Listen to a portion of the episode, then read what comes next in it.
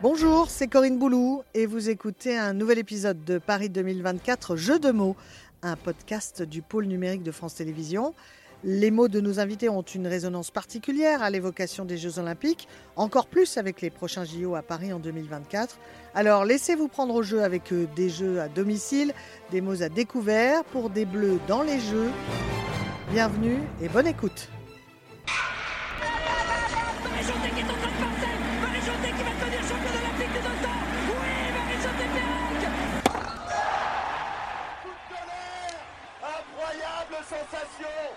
Petit frère s'est fait un prénom. Florent Manodou, champion olympique. Et l'or qui pleure. Allez les bleus, allez Eh bien, c'est un lieu incontournable quand il s'agit d'évoquer la préparation des Jeux Olympiques. On ne pouvait pas viser mieux que l'INSEP, le berceau des champions et médaillés français. C'est là, niché au cœur du bois de Vincennes, que m'accueille un vice-champion olympique. Il a une cible, les Jeux à Paris, bien évidemment. Bonjour Jean-Charles Valadon. Bonjour. Vice-champion olympique de tir à l'arc, c'était à Rio en 2016. Une discipline, on peut le dire, qui sort du bois euh, tous les 4 ans grâce au JO. Alors en un mot, les Jeux olympiques pour vous, c'est incontournable, hors norme ou fantastique? Alors en un mot, les trois, si trois font un mot. Non, mais c'est vrai que en un mot, c'est quelque chose de, de, formidable, fantastique, incontournable. Donc c'est pour ça que je préférerais dire en, je fais plutôt un mot de ces trois-là, parce que je les ai vécus trois fois, moi, les Jeux Olympiques. Une première fois euh, en 2008 à Pékin, où j'avais gagné mes Jeux Olympiques en y participé. Mes deuxièmes Jeux Olympiques à Rio en 2016, où je reviens avec une médaille d'argent et euh, donc quelque chose de fabuleux. Donc connaître, on va dire, l'envers de l'olympisme dans les deux côtés, que ce soit juste dans la participation et dans la réussite. Et puis ben, les troisièmes à Tokyo euh, m'ont permis vraiment de découvrir toutes ces facettes-là. Et c'est pour ça que je suis en mesure de dire que ces trois mots ne font qu'un sur la représentation des Jeux olympiques pour moi.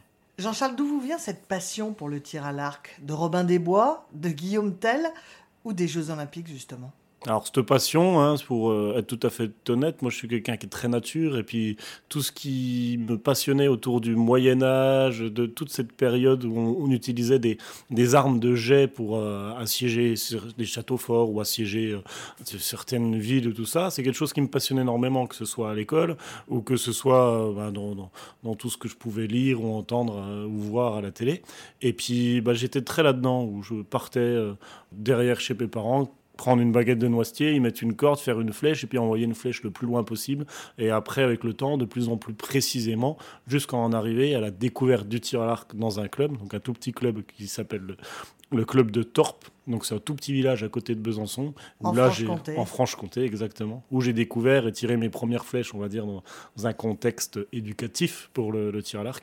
Et puis c'est quelque chose qui a mordu très très vite. Alors, quel souvenir gardez-vous enfant euh, des, Jeux Olympiques? Est-ce que les Jeux avaient une place particulière pour vous? Est-ce que c'était un ou c'est devenu le rendez-vous lorsque vous étiez ado à ne pas manquer l'été? Alors les Jeux sont devenus un rendez-vous. Hein. Pour être tout à fait honnête, la découverte du sport de haut niveau quand j'étais jeune, j'en avais aucune aucune attirance. Hein. C'était vraiment profiter de la vie, de la nature, là où j'habite, dans le petit village de Boussière, et puis passer mes week-ends dehors.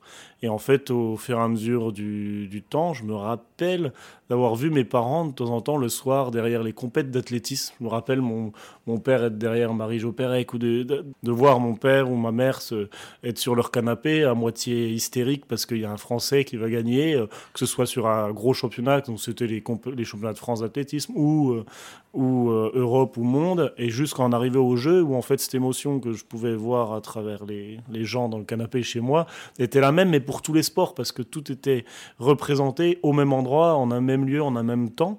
Et en fait, euh, bah, c'est là où j'ai un petit peu accroché euh, en disant, bah, voilà, tous ces sports au même endroit et, qui créent une émotion comme ça de tout le monde, même que spectateur. C'est là où j'ai découvert les Jeux Olympiques et que c'en est devenu un un petit peu dans ma tête, me dire oh bah ça se trouve un jour euh, j'y serai. Dans quel sport? J'en sais pas parce que quand je l'ai découvert c'était pas trop ça.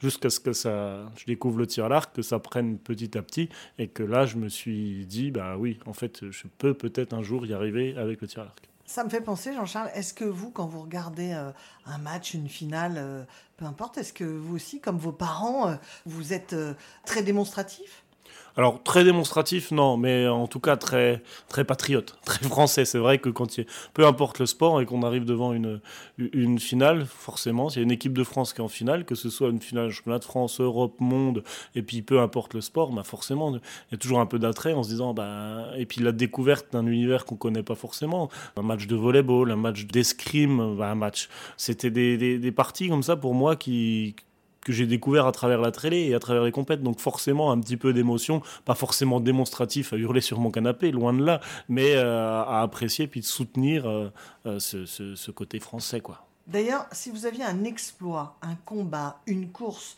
un match ou une finale à revoir ou réécouter parce qu'elle vous a marqué, quel serait votre choix? J'ai pas d'événement marquant aux Jeux Olympiques tant que je n'étais pas impliqué dans le monde, euh, dans le mais, monde mais, de sportifs de haut maintenant. niveau. Mais aujourd'hui, s'il y a un événement marquant, bah forcément hein, le, le, côté tir à l'arc, la médaille d'or de Sébastien Flûte en 92. C'est la dernière flèche pour Sébastien. Un 9, c'est gagné Sébastien Flûte est champion olympique. Sébastien Flûte obtient une médaille d'or. Nous entendrons tout à l'heure la Marseillaise. Aujourd'hui, s'il y a quelque chose qui, peut me provoquer un peu d'émotion, c'est de regarder ces, vieilles images de 92 dans un, petit stade qui était quand même bondé avec des vieilles et énormes caméras et de regarder Sébastien qui, euh, tout juste majeur, euh, finit champion olympique. Ça, c'est quelque chose qui me provoque énormément d'émotion. Hors tir à l'arc, est-ce qu'il y a des championnes et des champions euh, au jeu qui vous ont euh, marqué C'est un exploit d'arriver à faire une médaille au jeu. Donc, euh, je me rappelle d'être derrière la télé, mais même en étant aux Jeux Olympiques, à regarder des finales de Français et de se dire là, on fait des choses exceptionnelles. Quoi, mais j'ai pas de. La réussite en, en, judo, quand on voit la suprématie de, de, Teddy, des choses comme ça. Et puis en plus, dans le lien du judo, c'est que je suis très ami avec Cyril Marais, qui a fait une médaille en, de bronze en 2016, en même temps que moi. Cyril Marais, kimono bleu, peut décrocher le bronze. Pour ça, il faut le battre cet Allemand. Allez, oui, au sauto, c'est magnifique, c'est bon, c'est bon, c'est fait. Médaille de bronze. C'est génial. Ça, c'est judo. Bravo. Et il est heureux, Cyril, mais bah oui. quel match. C'était rigolo parce que ça c'est une c'est une anecdote c'est qu'on s'est rencontrés au club France euh, deux ou trois jours après ma médaille et lui aussi où on était en train peut-être, je crois, commander une bière parce que voilà, on avait fini nos épreuves et puis on, fêtait un petit peu ça. Et puis euh, je commande une bière, je l'entends aussi, puis je l'entends parler avec quelqu'un euh, de pêche. Et je le regarde, voilà Cyril qui faisait, euh, bah, il était en moins de 100 kilos, donc il était pas très très lourd à cette époque-là, même si en ce moment il en a peut-être pris un peu. et je lui dis, mais toi tu pêches Et là il me regarde et puis au lieu de me dire, bah oui, je sais pas quoi, il me fait, ouais. Puis toi aussi tu pêches Et puis là la discussion avait démarré et puis on était parti dans, dans la pêche et puis ainsi de suite. On a fini bah, sur la chasse, le côté amour de la nature, lui originaire de Bourgogne, moi de Franche-Comté, juste à côté. Puis en fait aujourd'hui c'est devenu un, un, grand ami. Et ça c'est intéressant parce que au Club France ou au village olympique, dans votre bâtiment réservé à la France, il y a des amitiés qui se créent justement grâce aux Jeux Olympiques. Bien sûr, c'est ça. C'est grâce aux Jeux Olympiques, c'est grâce à la, à la famille olympique. C'est important d'essayer de créer ce lien parce que quand on arrive aux Jeux Olympiques dans un bâtiment où il y a 350 athlètes et qu'on connaît juste son partenaire parce que je fais du tir à l'arc et je connais celui-là, dans le bâtiment on en connaît 35 autres parce qu'on a passé une soirée avec les judokas, parce qu'on a passé un moment avec les badistes sur différentes compètes et tout, bah tu te retrouves déjà un peu plus à l'aise dans les ton badistes, assiette. Badminton, hein. Mais exactement. et tu te retrouves un peu plus à l'aise euh, ben, dans le lieu auquel tu es, ce qui peut permettre aussi de créer un peu plus de réussite. Jean-Charles, euh, justement, vous, vous nous avez dit vous avez eu trois participations aux Jeux. On vous en souhaite euh, évidemment une quatrième. Pékin, Rio, les Jeux si particuliers de Tokyo à, à huis clos. Euh, quel souvenir gardez-vous de cette ambiance olympique, justement? On parlait des liens, mais l'ambiance olympique? L'ambiance olympique générale que ce soit sur les trois. d'une épreuve de, de, Coupe du Monde que vous avez euh, l'habitude de faire, de championnat du monde, de, Alors, de championnat d'Europe Dans, le, dans, ta, en, dans ta famille sportive, dans, dans, la famille du tir à l'arc, en tout cas c'est comme ça que je le ressens, pour moi il n'y a pas vraiment de différence. C'est-à-dire que quand on est sur le terrain de tir à l'arc, souvent on se retrouve avec les mêmes personnes. Championnat du monde, on a 450 athlètes arc classique, ou plus ou moins. Et Jeux olympiques, on a que 64. 64 hommes, 64 femmes. Donc en gros, on les connaît tous. Donc c'est vraiment notre petite famille et qui est plus restreinte en plus. Donc on s'identifie tous en étant comme bah, là, on est au jeu, on fait partie de l'élite de, notre pays, l'élite de et c'est très similaire à un autre championnat en étant un peu plus petit et plus restreint. Après, le monde de l'olympisme en général est complètement différent. C'est là où on se rend compte de, bah, de l'ampleur de l'événement et surtout de la neutralité sportive. C'est ça que, que j'aime beaucoup et que je retiens des Jeux olympiques tu neutralises l'importance et la, la, notoriété publique que peut avoir ton sport. Ça veut dire que tu vas te retrouver au self, à aller prendre ton assiette à côté de, de Djokovic, à côté de n'importe quelle grande star mondiale dans, dans le tennis ou dans n'importe quel euh, sport. Laure Manodou, par exemple, vous étiez tout surpris à, à Pékin de pouvoir déjeuner à côté d'elle. Bah voilà, des, des, noms de personnalités comme ça, et de se dire euh, on est dans une compétition sportive où on est tous sur le même pied d'égalité. Et dans ses souvenirs des Jeux, l'ambiance d'un village olympique, ça tient une place particulière? Ouais, c'est très. Ça tient une place particulière parce que c'est vraiment cette, cette, famille olympique. On a la famille olympique euh, française, donc l'esprit bleu, où, où, on est dans le même bâtiment, on est tous euh, ensemble, mais on se rend compte en fait que toutes les autres nations sont pareilles tout le monde est dans, que ce soit euh, les Américains, que ce soit les Chinois, que ce soit les Ukrainiens, que ce soit tout le monde, sont chacun dans un bâtiment, ou en tout cas dans une partie du bâtiment, regroupés en famille nationale, hein, on pourrait dire ensemble. Mais à partir du moment où tout le monde descend des bâtiments et se retrouve au même endroit pour manger, pour aller se promener, pour aller faire de la muscu, on est tous dans, dans un endroit où on est un petit sportif parmi les autres à faire la même chose qu'eux. Et c'est vraiment ce, côté-là du village olympique qui, qui en sort. Jean-Charles Valadon, la médaille d'argent, elle a changé euh, votre vie, votre vie sportive.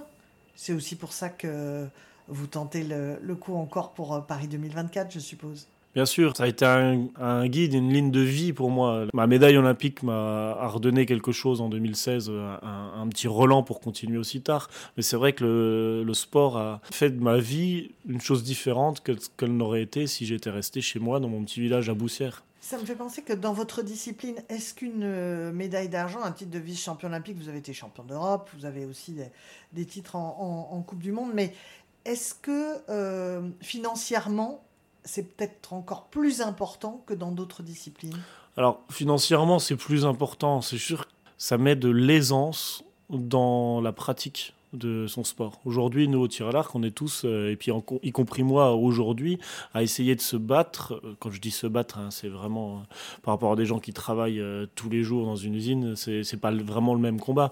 Mais essayer de se battre, de, récupérer des différents sponsors, des différents contrats qui nous permettent, on va dire, de, vivre bah, aisément, ou en tout cas de, vivre ici à l'INSEP pour pouvoir bah, s'entraîner tous les jours, et puis d'avoir un, un job à côté qui nous permet d'être détaché un, le plus grand nombre d'heures pour pouvoir s'entraîner. Parce que la pratique du tir à l'arc à haut niveau, on le voit aujourd'hui, le niveau se densifie et s'élève de plus en plus au niveau international. Donc il faut passer des heures et des heures à l'entraînement. Et c'est voilà, c'est un job comme un autre. On, quand je dis comme un autre, c'est qu'on démarre l'entraînement à 8h, on finit à 19h30. On n'a pas le temps d'aller faire un autre métier à côté. Donc quand on arrive à mon âge, à 30 ans, 33 ans, on a besoin aussi de, bah, de gagner sa vie, ne serait-ce que pour euh, payer ses crédits de son appartement et puis bah, payer ici bah, la vie qu'on a à Paris, que, qui est peut-être pas forcément la même que si on était dans une, autre petite campagne d'origine. Donc euh, forcément, euh, revenir avec une médaille olympique met un petit peu de poids surtout dans son CV et puis bah, dans son accroche quand on a besoin d'aller chercher quelques aides et qui nous donne du temps pour s'entraîner. Votre sport, le tir à l'arc, Jean-Charles, a une particularité, euh, c'est qu'il y a des épreuves qualificatives avant même la cérémonie d'ouverture à Paris, par exemple, les épreuves de tir à l'arc seront organisées du 25 juillet au 4 août 2024. Est-ce que c'est pas un peu bizarre, ça, de commencer avant même une cérémonie d'ouverture? Alors, bien sûr que si, c'est bizarre, mais moi, je l'ai toujours connu. Les trois Jeux Olympiques que j'ai fait, ça s'est passé comme ça, parce que c'est très, c'est très long. Et souvent, nos tirs de qualification commencent avant euh, la cérémonie d'ouverture ou juste le lendemain. Donc c'était un grand drame. Exactement. Un grand drame d'aller dans ces, dans ces Jeux Olympiques, surtout dans les premiers en 2008, en me disant tout le monde, ouais, tu vas faire la cérémonie d'ouverture et tout. Bah non, je tire le lendemain. Et quand on dit non, c'est que on a la possibilité, bien sûr, de le faire. Mais quand le lendemain matin, on est sur un terrain de tir à l'arc à 8 heures pour commencer ses épreuves et que la cérémonie d'ouverture, c'est pas extrêmement long, Mais la préparation est très longue et puis l'organisation. Donc même si tu sors du stade à 22h30 le soir, le temps de rentrer au village avec les bus et tout, t'es pas dans ton lit avant 2h du matin. Donc c'est pas cohérent d'aller aux Jeux Olympiques pour tirer son épreuve de qualification en se couchant à 2h du matin la veille en étant resté 5 heures debout.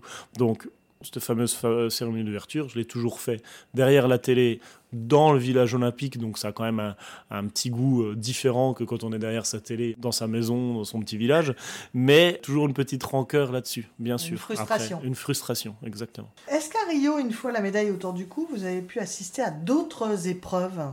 Ouais, je me rappelle qu'à Rio, on avait passé un peu de temps. Euh, il restait de la place au village olympique. Donc, du coup, le CNESF nous avait permis de rester jusqu'au bout. Et puis, bah, du coup, quand on a une semaine à tuer comme ça, on est, forcément, on a profité un peu du, de, l'endroit en, lui-même de, Rio. Et après les différentes épreuves, on est allé voir du tennis de table, tu allais voir du beach volley féminin. Surtout, on a découvert un, sport et une émotion, quelque chose que je ne pouvais pas imaginer. On s'est retrouvé dans un stade assez haut, complètement fermé de quatre côtés, et puis en fait, inoubliable pour moi. Donc ça a été un peu la découverte de, ça. Je suis allé voir quelques matchs de hand. Voilà, on a profité un peu comme ça. On est allé voir la natation synchronisée, et, euh, c'était une très bonne expérience. Tiens, au jeu euh, l'an prochain à Paris, déjà l'an prochain. Euh, si vous aviez à choisir une finale, Jean-Charles, hors tir à l'arc, hein, ce serait laquelle? Ouf, une bonne question. Quand je dis une bonne question, c'est parce que moi, je suis... mon sport, c'est le tir à l'arc. Donc, je suis amoureux du tir à l'arc. Voilà. Après, peut-être le judo. C'est vrai que je suis vraiment ami avec des judokas depuis maintenant, euh, un peu moins d'une dizaine d'années, mais d'avoir découvert un peu ce sport-là et puis de, rentrer dans l'ambiance euh, du, tatami, peut-être que c'est quelque chose qui me plairait d'aller voir. Le site olympique de tir à l'arc, votre discipline, sera les Invalides. Magnifique esplanade en plein cœur de Paris, euh, qui pourra accueillir 8000 spectateurs.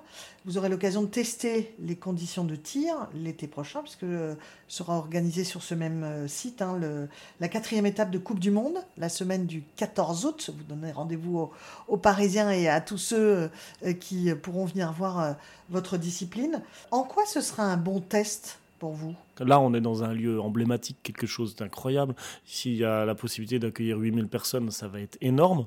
Mais quand j'ai les deux pieds de chaque côté de ma, ligne de tir avec une cible de 70 mètres et mon arc dans les mains, si je veux réussir et arriver à mettre une flèche au milieu, pour moi, c'est ça qui est important. Peu importe le site, parce que ne serait-ce qu'à Rio, quand on tirait au milieu du Sambo de Romo, c'est là où a lieu le carnaval euh, de Rio tous les ans, on était au milieu de ces tribunes, c'était quelque chose d'exceptionnel, de, magique. Mais il faut faire abstraction de ça, parce qu'il y a déjà tellement de choses à penser, tellement de choses à faire attention pour euh, mettre toutes les chances de son côté pour provoquer sa réussite sportive, que si on commence à se distraire et se faire perturber par ne serait-ce que l'atmosphère qui est autour de soi, donc on est au milieu de Paris sur Esplanade des Invalides, il y a 8000 personnes, et si on commence à cumuler comme ça, il y a ma famille dans la tribune, il y a, tous mes amis, si je réussis, bah, tant mieux, si je perds, bah, qu'est-ce qu'ils vont penser de moi? Si on commence à cumuler toutes ces choses-là, forcément, ça crée euh, une petite perturbation, une grosse perturbation, et puis on n'est pas dans la réussite sportive. Après,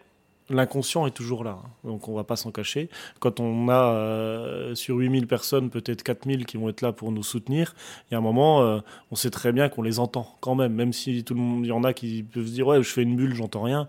Oui, c'est pas vrai. Donc il faut se préparer à ça, que ce soit dans la réussite ou que ce soit dans, l'échec, parce que quand tu fais une mauvaise flèche, ça peut aussi euh, entendre la déception des gens, donc faut pas que ça t'impacte pour que ta, ta, ta flèche d'après, n'ait pas un impact négatif en disant oh, si je la loupe encore, on va entendre que des O au lieu des A. Donc c'est tous des petits trucs qu'on travaille ici à l'entraînement, qu'on travaille en sophrologie ou avec un, psychologue du sport, des détails qui chacun travaille petit à petit sur lui pour qu'il n'y ait pas d'impact sur cet effet-là.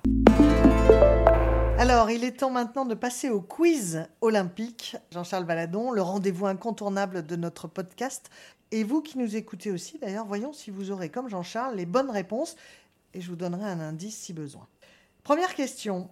Combien de médailles a remporté l'équipe de France de tir à l'arc aux Jeux depuis son retour au programme olympique en 1972 à Munich? Alors je dirais que... Un indice, il y en a de toutes les couleurs. Il y en a dont les vous, hein, d'ailleurs. Donc il y en aurait eu une première en 92, en or pour Sébastien. 2008 pour l'équipe de France féminine. Bravo. avec euh, Bérangère Chu, Sophie Donnemont et Virginie Arnold. Chapeau. Voilà. Et puis la troisième, elle est en argent, c'était pour moi en individuel en 2016. Tout bon, Jean-Charles. Facile pour vous, il y a une nation euh, qui domine outrageusement le tir à l'arc aux, aux Jeux Olympiques. Quelle est-elle? La Corée. Quand je dis la Corée, c'est que voilà, à, incroyable. à- à 15 mètres, à 15 mètres de nous, là où on est en train de faire l'interview, on a un head coach qui est arrivé depuis un an, euh, que la, la fédération a pris décision de faire appel à un head coach pour essayer de nous Donc porter un au entraîneur mieux. en chef coréen Exactement, nous porter au mieux pour les Jeux à, Mhm. à Paris, qui va chapeauter un petit peu ce projet-là et qui est ici avec nous depuis un an maintenant. Comment vous expliquez cette réussite en, en quelques mots? Pour y être allé, euh, pour avoir déjà travaillé avec un entraîneur coréen dans les années de 2006 à 2008, puis en avoir recommencé là un an et avoir passé du temps en Corée à certains moments, cette réussite, on l'explique par rapport à une, culture dans certains pays, une culture du sport. C'est vraiment un sport très culturel, très démocratisé en Corée. Et en fait, ils vont piocher les trois meilleurs dans un panier de, de 500 athlètes, où ces fameux 500 athlètes coréens sont au même niveau que le- les, 10, les 10 meilleurs français. Donc c'est quand même plus facile, on va dire, d'aller choper l'excellence dans, parmi 500 que de prendre 3 parmi, parmi 10. Donc c'est pour ça qu'ils ont une certaine suprématie, on va dire, euh, sur le tir à l'arc. Mais personne ne peut être indétrônable. Et puis euh, même sur un match qui se joue entre 9 et 15 flèches, ça va très vite. Et euh, de plus en plus souvent, les Coréens arrivent à, à se faire cueillir. Vous rappelez-vous qui était le porte-drapeau à Rio au moment où, sur ces Jeux, où vous faites votre médaille? Je pense que c'était Teddy. hein. On est bien d'accord. hein.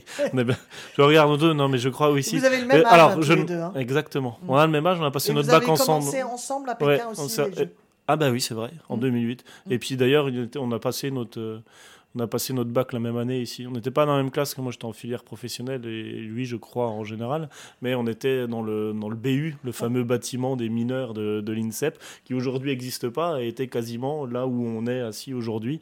Et euh, je sais, voilà, des, des petits souvenirs de d'enfance et de mes débuts à l'INSEP en, en 2000, euh, 2007, 2006, euh, 2008. Ouais. Quel autre médaillé olympique est passionné comme vous de pêche? Français, hein? Il est français. Alors, médaille olympique, passionné de pêche français. Bah, J'ai mon ami Cyril Marais. Alors voilà, donc mais on est je bien ne pensais d'accord. pas forcément à lui, là vous nous en avez parlé. Effectivement, mais un autre, Est-ce qu'il est médaille d'or? Non, il est médaillé d'argent à Londres en 2012 sur l'herbe de Wimbledon. Ça, c'est un premier indice. Et le deuxième, c'est du tennis. Et il a gagné en double. Alors, j'ai pas son nom. C'est Joe Wilfried C'est Tsonga, Joe Wilfried Sanga qui est un passionné de pêche. C'est vrai lui aussi. Ah bah alors, c'est Ouais. c'est vraiment une, Vous pourrez une, une discuter agréable, une éventuellement. agréable surprise. c'est rigolo, parce qu'il y a quand même quelques médaillés olympiques euh, qui sont passionnés de pêche. Voilà. Après, chacun les met peut-être pas forcément en avant. Et Parce vous que avez c'est le des temps passions. justement de- d'aller euh, consacrer du temps à, à votre, euh, Alors, à votre passion pour C'est la ça pêche qui manque ou- hein, de toute façon à chaque sportif de haut niveau. hein. c'est que le, le- le temps pour profiter de ses passions est toujours un petit peu restreint. Il faut quand même prendre le temps pour en faire parce que c'est ce qui crée un équilibre. Moi, je me rappelle ici à l'INSEP, en étant interne, on, a, on a quatre placards pour ranger euh, nos différents habits, les différents kimonos et chacun ses affaires. Moi, il y a un placard qui était complètement rempli de cannes à pêche. Et puis, quand je sortais de l'entraînement, euh, je prenais mes cannes à pêche, je descendais au bord de la Marne à Joinville, puis on allait euh, pêcher un peu le silure le soir, faire une photo d'une belle carpe, on le remettait à l'eau, et puis, et puis ben, on rentrait le soir avant minuit, avant que les grilles de l'INSEP ferment, et puis le lendemain matin, on était reparti à l'entraînement. Dernière question. Vous qui êtes aussi un amateur de ruches, d'abeilles et de miel, une championne olympique a été surnommée la guêpe. Mais qui Alors, la Un guêpe. indice Ah, J'ai un indice, il n'y en a pas besoin. pas Je crois, oui, oui, c'est Laura Fessel. Mais oui, Ça- bien sûr. sûr. Eh bien, on vous souhaite euh, le meilleur, Jean-Charles Valadon, sur la, la route, la longue route là, qui mène jusqu'à l'été 2024. La longue et courte, hein, mais c'est vrai que là, on s'en rapproche de plus en plus. hein. Eh oui, merci Jean-Charles donc d'avoir posé votre arc et vos flèches pour nous consacrer un peu de temps dans cette préparation euh, olympique. Rendez-vous en juillet 2024 donc aux Invalides. Eh ben, je l'espère. En tout cas, on va tout faire pour. À bientôt. À bientôt, merci beaucoup. C'était Paris 2024 Jeux de mots, un podcast de France Télévisions. N'hésitez pas à vous abonner pour ne rien manquer des prochains épisodes. Vous pouvez aussi retrouver d'autres contenus sur les JO et sur Paris 2024 en vidéo sur France.tv. À très vite.